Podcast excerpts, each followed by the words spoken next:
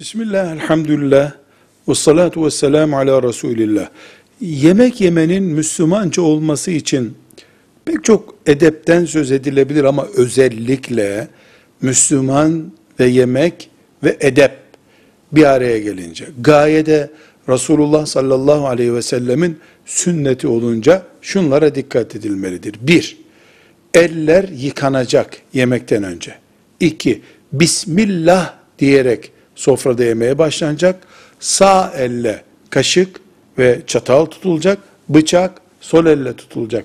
İlla bıçak sağ ele alınması gerekiyorsa bırakılacak bıçak, çatal ve bıçak, e, çatal ve kaşık alınacak. Önünden yenecek.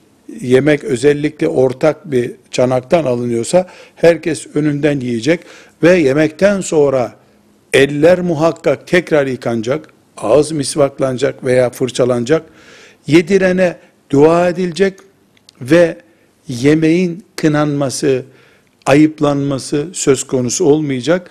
Beğendiğini yiyecek insan, beğenmediğine e, kaşığını, kaşığını, çatalını uzatmayacak ve çok yemek yenmeyecek. Ölçü, midenin kapasitesinin üçte biri katı yiyeceklere, üçte biri sıvıya, üçte biri de nefese, boşluğa bırakılacak.